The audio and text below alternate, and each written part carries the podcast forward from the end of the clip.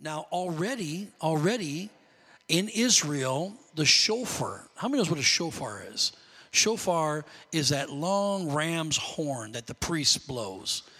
And in Israel, it has already been blown today. So I don't know when exactly when dusk happened, but we're about 12 hours difference or so and and so we know that we know that that's been blown in Israel, which signifies when the priest blew that is that a new beginning is happening in the earth, in particular with God's chosen people, the Jews, but also with the other seed of Abraham, which are the believer, the Christian, those that have come to Jesus Christ. The Bible says in Galatians that you and I have been grafted into the family of Abraham by way of Jesus, and so we're part of the seed of Abraham.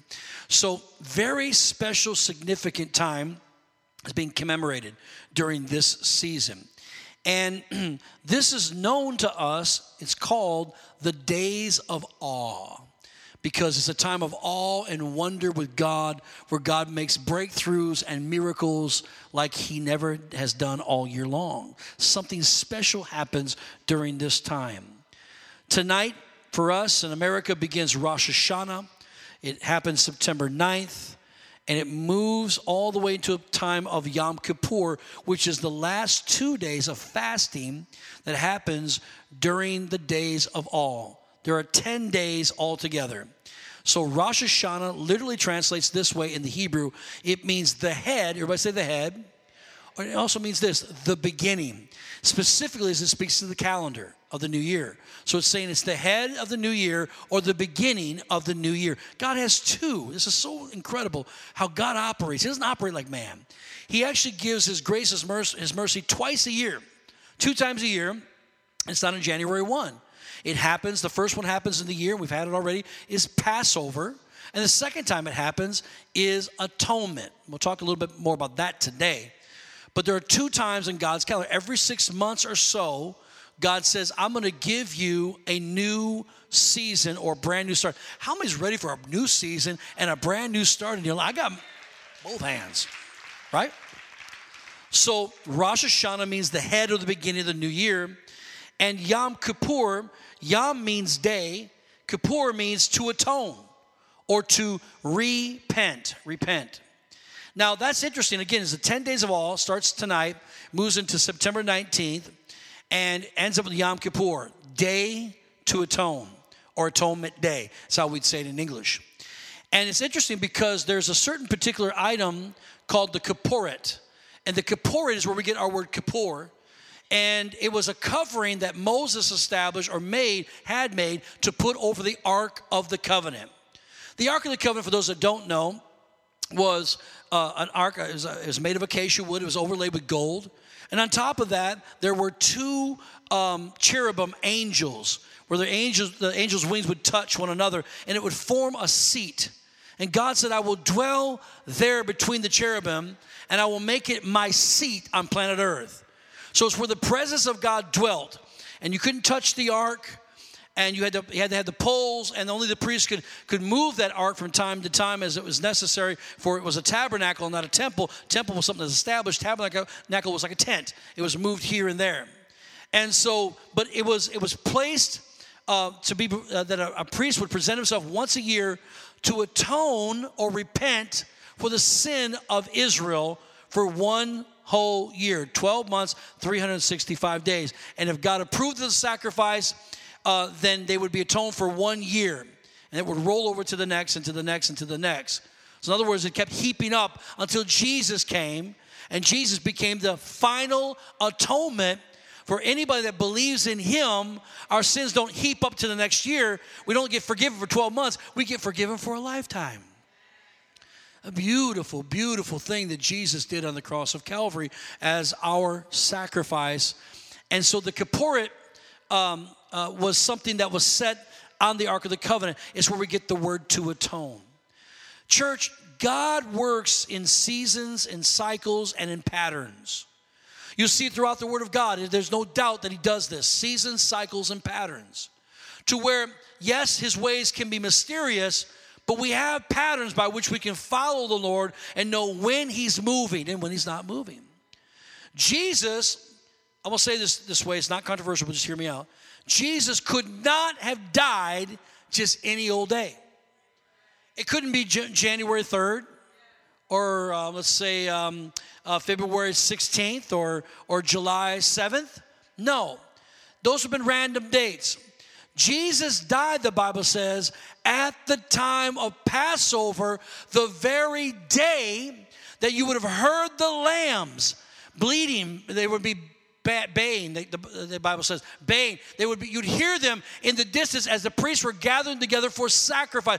That would have been the time that Jesus died, smack dab perfectly timed out by the Almighty God, who is Lord of time. Time is not Lord of Him, He's eternal, that knows exactly when to do things and exactly not to do them. It was chosen before the foundation of the world that Jesus would become the Lamb of God that took away the sin of the world. Are, you following me so far? So, so now then, you have this that, that, that Jesus becomes our Passover lamb once and for all. So there is no scripture that tells us emphatically that we must now, as New Testament uh, Christians, to follow the, the, Passover or to follow the Pentecost, which is the second feast, or to follow the third, which is the atonement. But we see the pattern that God has never released us not to. But we don't do it like times of old because we don't need to sacrifice animals anymore because Jesus became the sacrifice. And that's a one time deal. So now it's by faith and not by works. But still, time, or we'll say time. God has measured out time and even said that if you understood the times, you could know when the Son of Man would return back to the earth again. You could know. Not even not know that you might know the season. You might know that rather you might know the time, but you would know the season, not the exact hour, but the season. So we know that Jesus will not come back just any ordinary time. That's not possible. But we do know the season, and the season would be right now. It will be during the time of atonement. Unless he would come like a thief in the night. In other words, if you had no awareness, you wouldn't know. But we can know at least the season. Why? It's the season of the trumpets. And we know when Jesus returns, there will be a trump that will be sounded in the heavens. I wish I could preach it better. So he couldn't have died just in any old time. God chose that time, and God works by patterns. Joel chapter 2, verse 15 blow the trumpet in Zion. This is the prophetic fulfillment. This is blow the trumpet. He's talking about the feast of trumpets, which is the time of atonement. Consecrate a fast. That's Yom Kippur. Call a sacred assembly, gather the people, sanctify the congregation, assemble the elders, gather the children and nursing babes. Let the bridegroom go out of his chamber and the bride from her dressing room. In other words, change your plans. This is not your time, this is his time. And if God's ever been speaking to anybody, he's been speaking to us that it's not about me, it's about him. And man, when you get his time in order in your life, and I told I said this a while ago, if you want revival, it will cost you something. And the number one thing it's to cost you is your precious time. So get him out. I know everybody's doing stuff, but you gotta, I get it, but now's not that time. Now's the time we come together. Now's the time to do what God wants. And he said, and let the priest who minister to the Lord weep between the porch and the altar. Let them say, so no, it's not even happy time. Spare your people. Let him say, Spare your people, O Lord, and do not give your heritage to reproach, that the nations should rule over them. Why should they say among the peoples, Where is their God? Then the Lord will be zealous for his lamb and pity his people. Be glad then, you children of Zion, that's the church, and rejoice in the Lord your God. Why?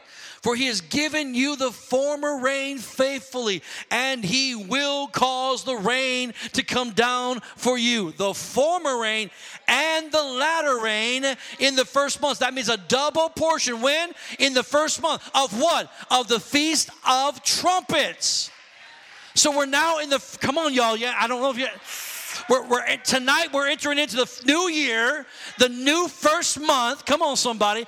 And we're supposed to do what? Well, the priest's supposed to get real with God. The priest's supposed to be crying, but the people are to rejoice and be glad. Rejoice and be glad. Because a double portion, the former and the latter rain is coming. And it don't stop there. It don't stop there. It just keeps going. This is where we get the seven blessings of atonement. The threshing floors shall be full of wheat, and the vats shall overflow with new wine and oil. Everything in your life is going to be an abundant overflow.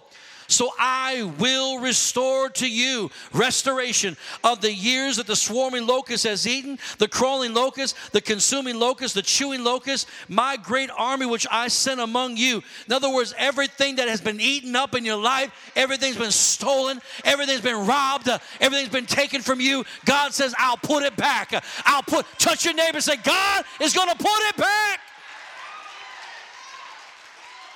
Restoration. During this time. And he said, You shall eat in plenty and be satisfied. Woo!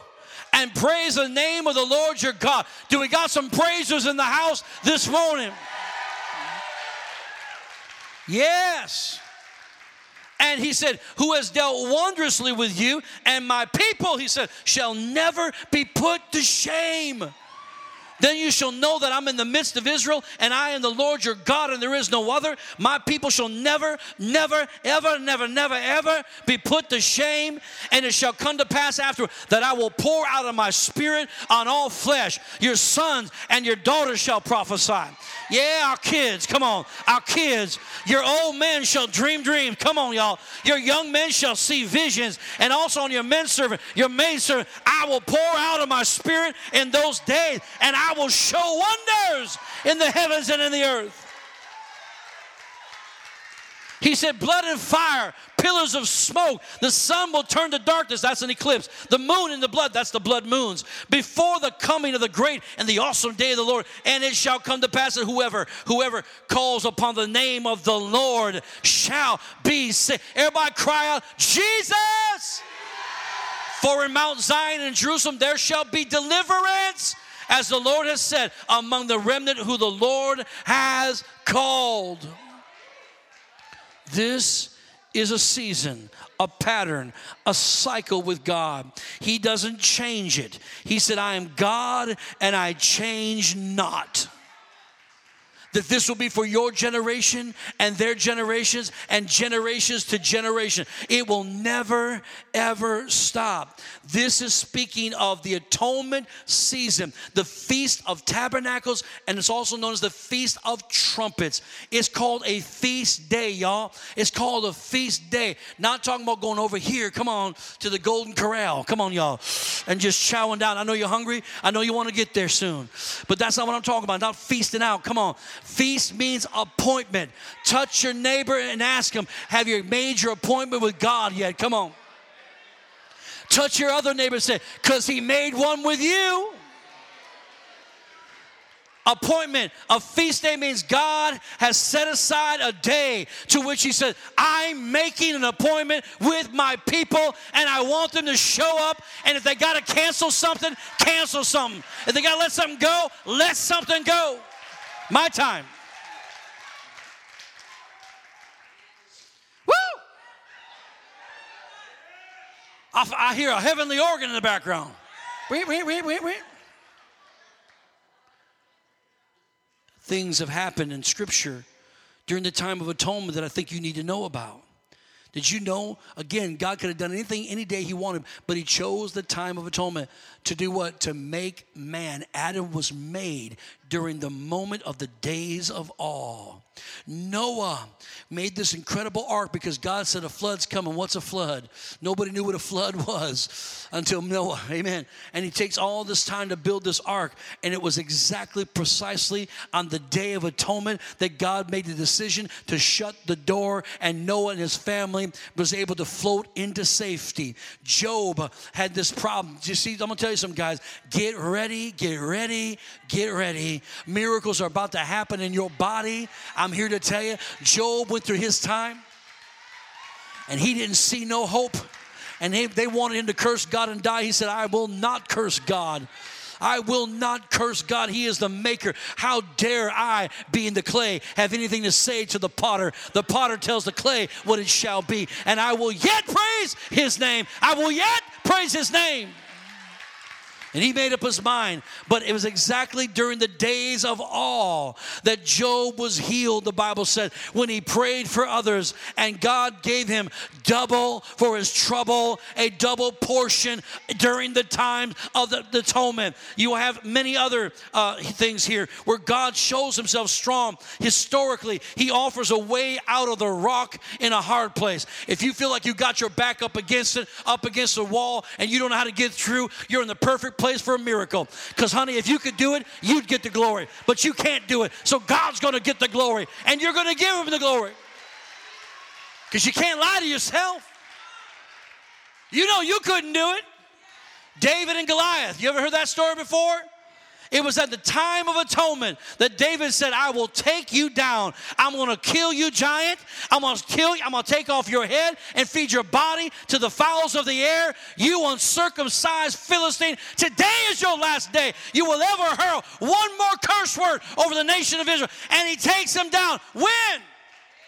during the time of atonement. What looked like nothing could happen. No way could they take out Goliath. And David, a young boy, takes him out. Or Daniel. Ever heard of Daniel? And Daniel, how, how Daniel, every single day of his life, three times a day, thrice. It's just, I like to say thrice, thrice. Three times a day, he'd open his window. And he prayed, Oh Lord. And he didn't care what his neighbors thought about it. He wouldn't try to hide. He let the whole world know I'm a believer. I love Jehovah. He's my God. Do the people at work know you're a born again child of God? At some point, you got to open up your windows. Let the whole world know. Yeah, trouble will come. Trouble came to him too. They hated him for it. And so they tricked the king, King Darius, and said, uh, King, you know, uh, why don't you give us 30, 30 days, oh king, this is, would be a good thing. Then no other religions pray to their gods, but they only pray to you for 30 days. He said, that sounds like a pretty good idea. You know how kings are, that sounds pretty good. So he signs out the petition. They knew what was going to happen. And they sent it out to everybody. And here come home Daniel one day and got the note. He goes, hmm, mm-hmm, mm-hmm, mm-hmm. Opens the window. Oh God, I see the note, Lord, but you're more important than the note. You're more powerful than the king. You're king of kings and your Lord. Of, he begins to pray. Doesn't care what anybody else thinks about it. And they nab him and take him and throw him into the lion's den. But it was during the days of all, the time of atonement. As he walked in, he trusted his God, and God closed the mouths of the lions, and he walked out safe and got promoted. I ain't got time to preach about Shadrach, Meshach, and a bungalow. Billy Go, I forgot his name. Amen. Y'all know what I'm talking about? They would not bow their knee to the image of Nebuchadnezzar. We will not do it. Our knee only bows for Jehovah. Then you'll burn. You can throw us in, O king, but our God shall deliver us out. When? During the time of atonement. God makes a way where there seems to be no way. He pulls you out of the rock of the hard place. And all of a sudden, because the most easiest thing you've ever done in your life, only God can do that. Leviticus 23, verse 2 and 25 says, Speak to the children of Israel and say to them, The feast, the appointment of the Lord, which you shall proclaim to be holy convocation. These are my appointments.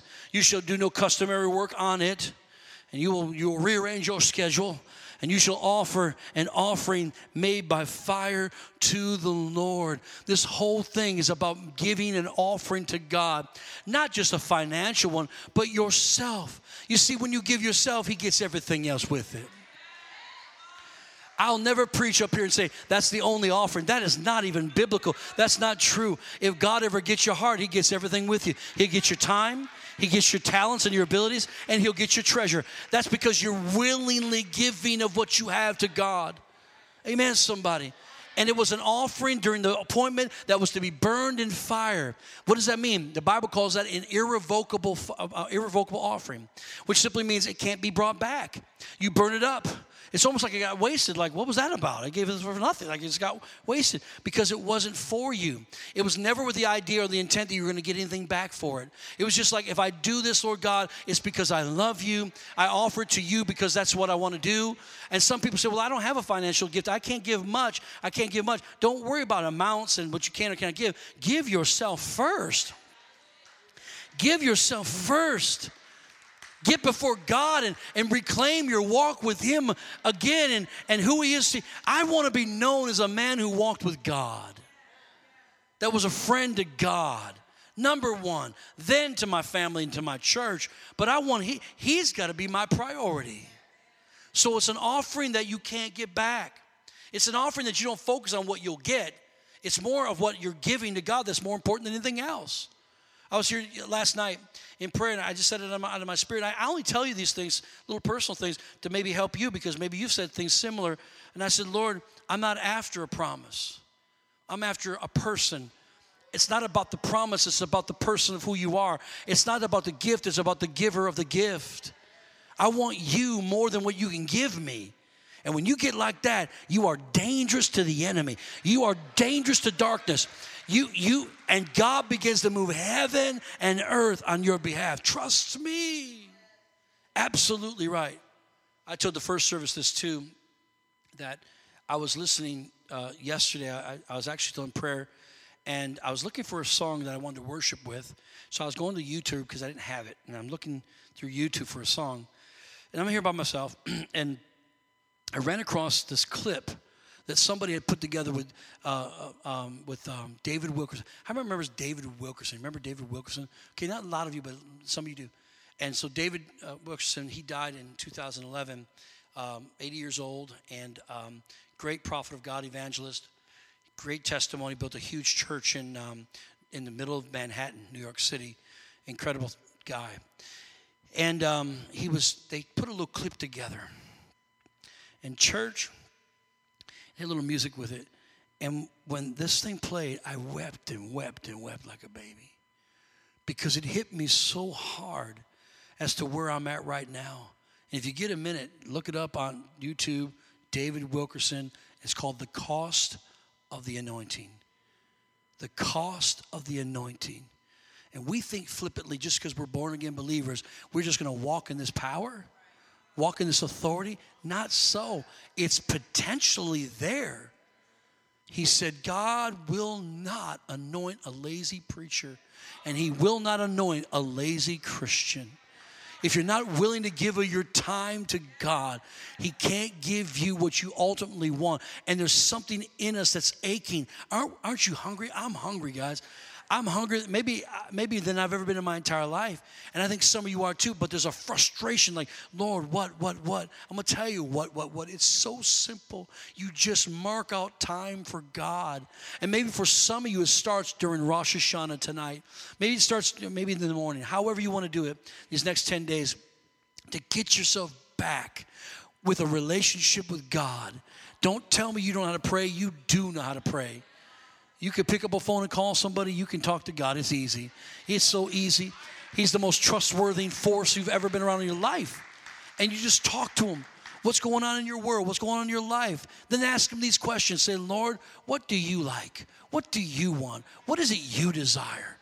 Oh, he likes to talk. He'll he'll begin to share with you things and, and you'll be but I, I wept because I said how true it is. We want God's presence in our life. We want his glory. We want the anointing, but we're not willing to pay the price to get away with him and spend time with him. I'm not after the things. I'm after him. So we're offering to God during this season it's selflessness. It's being selfless. And why is this so important to us? This is the time that God makes decisions about our future according to His Word. He makes decisions about you and me during this time. Think about it. Why is it that it seems that we move from one year to, to the next, one year to the next, with no change in our life? Could it be that we've simply not observed God's seasons properly? that we didn't understand that there was a there was a time to be healed. There was a time to. Sometimes God will do it just right on the spot, and His Word works twenty four seven. Don't get me wrong. But sometimes our life has to be walked out prophetically. And sometimes your life is used as a prophetic example for somebody else. How long did that man have to beg at the, at, the, at, the, at the gate before Jesus walked up to him and said, Be healed? And they said, Lord, who sinned? Who was it that caused the problem? His mother or his father? And he said, Not any of them. That wasn't the reason why he was lame. He was lame so that the glory of God could be revealed. And it didn't happen a day later, it didn't happen a day after. The day of his healing was that moment in time. But his life forever has been a testimony and a testament in the Word of God to us believers your life could be very prophetic. And we don't like to hear that it's going to take a little bit more time because we're conditioned. We don't like patience. We don't like to wait for anything. We want things now, now, now. And it's not easy when you're suffering. It's not easy when things aren't going well. But you have to understand God's got a perfect plan. And I can still, He's still perfect. He's still perfect. I can still fall upon Him. Like my wife said in the first service, you got to learn to lean in on Jesus. Lean in on the Lord. Someone says, well, the season stuff, but that's Old Testament. Yeah, it is. But I, I'm going to tell you something. Never did it ever say we're supposed to throw the Old Testament away. I'm a New Testament believer like you are. We're New Covenant believers, no doubt about it. But the Old Testament was fulfilled by Jesus, which means every jot and tittle of that book is perfect. It's still perfect.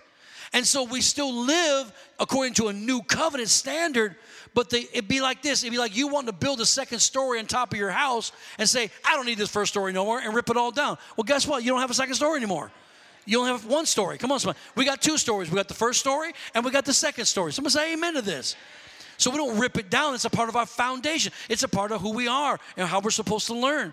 And, and I want us to look at Zechariah chapter 14, verse 16. Zechariah 14, 16.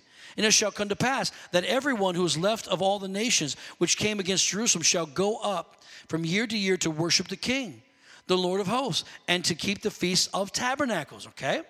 And it shall be that whichever the families of the earth do not come up to Jerusalem to the worship the King, the Lord of hosts, on them there will be no rain.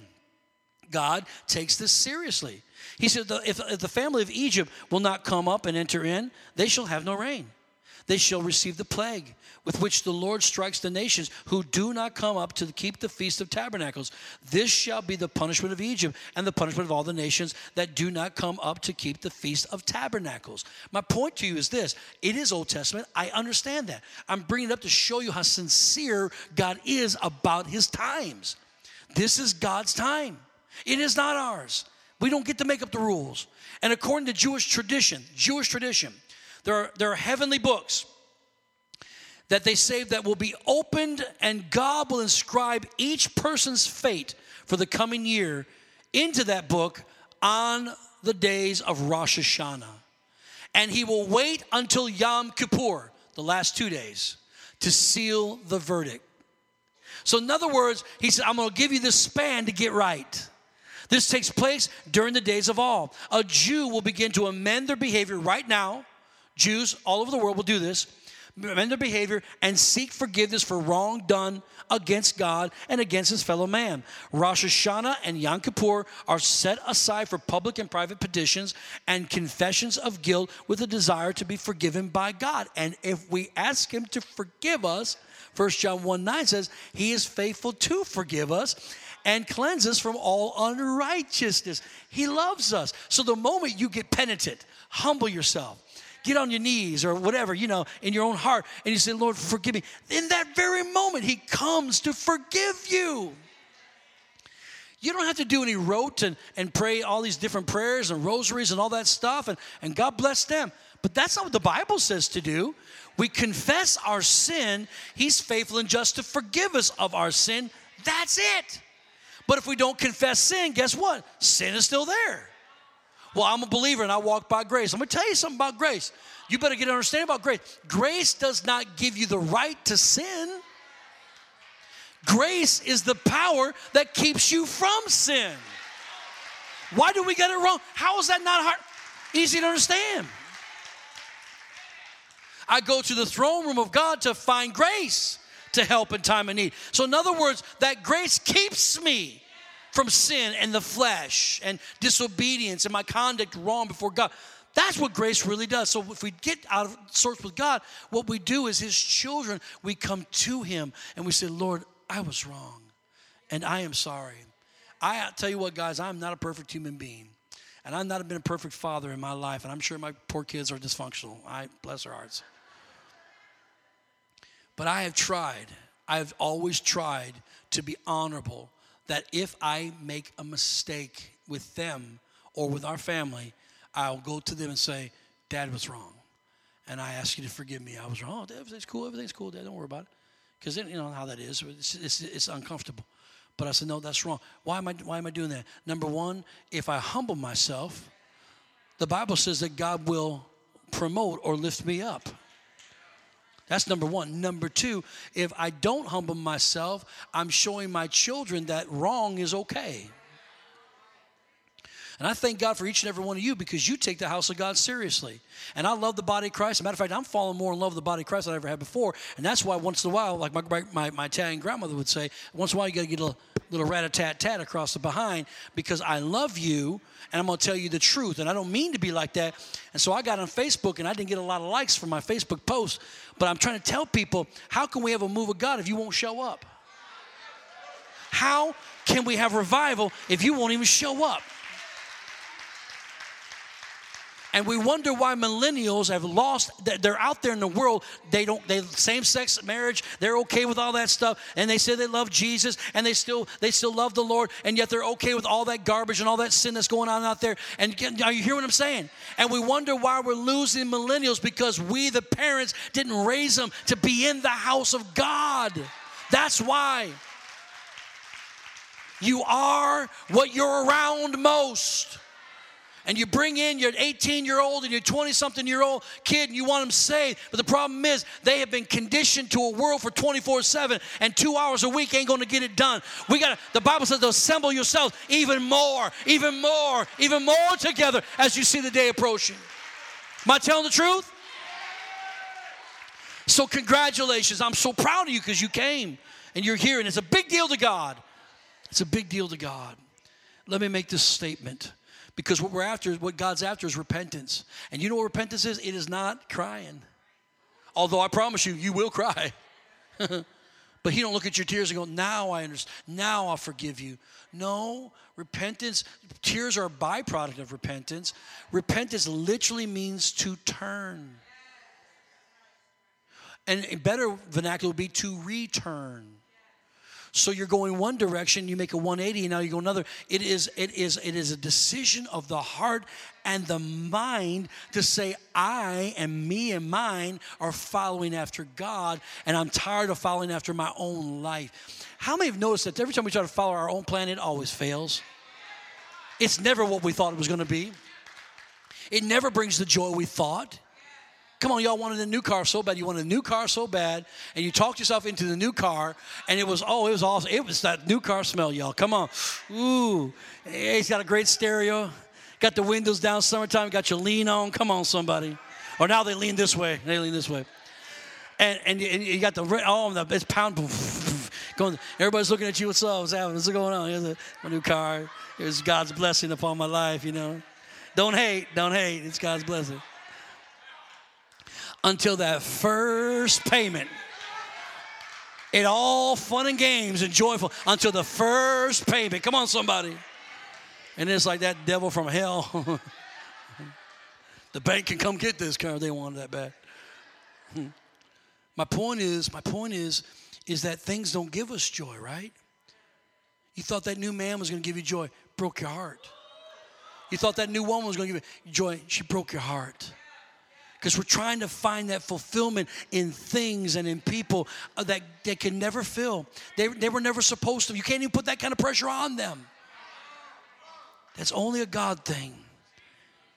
If you want or you need a miracle from God, act like it, talk like it. Live like it, give like it, make God your complete and total priority. You say, You're talking like a fanatic. You better believe I am. It's about time we got fanatical about what we believe, man.